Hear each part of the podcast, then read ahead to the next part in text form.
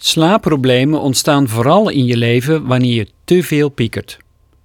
Je hebt dan vaak moeite met kiezen tussen dingen in je leven die moeten en de dingen die kunnen. Zeker wanneer die innerlijke strijd langdurig te groot is, krijg je chronische stress en loop je risico op slaapstoornissen. Dat moeten zit vooral in je hoofd.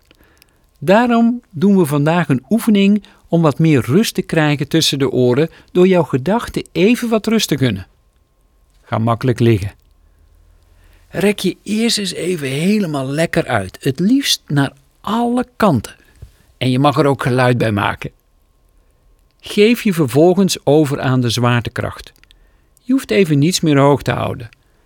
Laat je dus vanzelf zwaar worden in je bed. Breng nu je aandacht naar je ademhaling. Volg nu heel bewust de in- en uitgaande beweging van de adem in je lichaam. Observeer de zuurstof die naar binnen stroomt en het koolzuurgas wat je lichaam weer verlaat. Bij de eerstvolgende inademing zeg je in je gedachten tegen jezelf 1. Bij de daaropvolgende uitademing zeg je in gedachten 2. En dit is de enige gedachte die je hebt. Zo tel je door tot 10. En daarna begin je weer bij 1. Zodra er een stressgedachte in je opkomt, geef je die verder geen aandacht.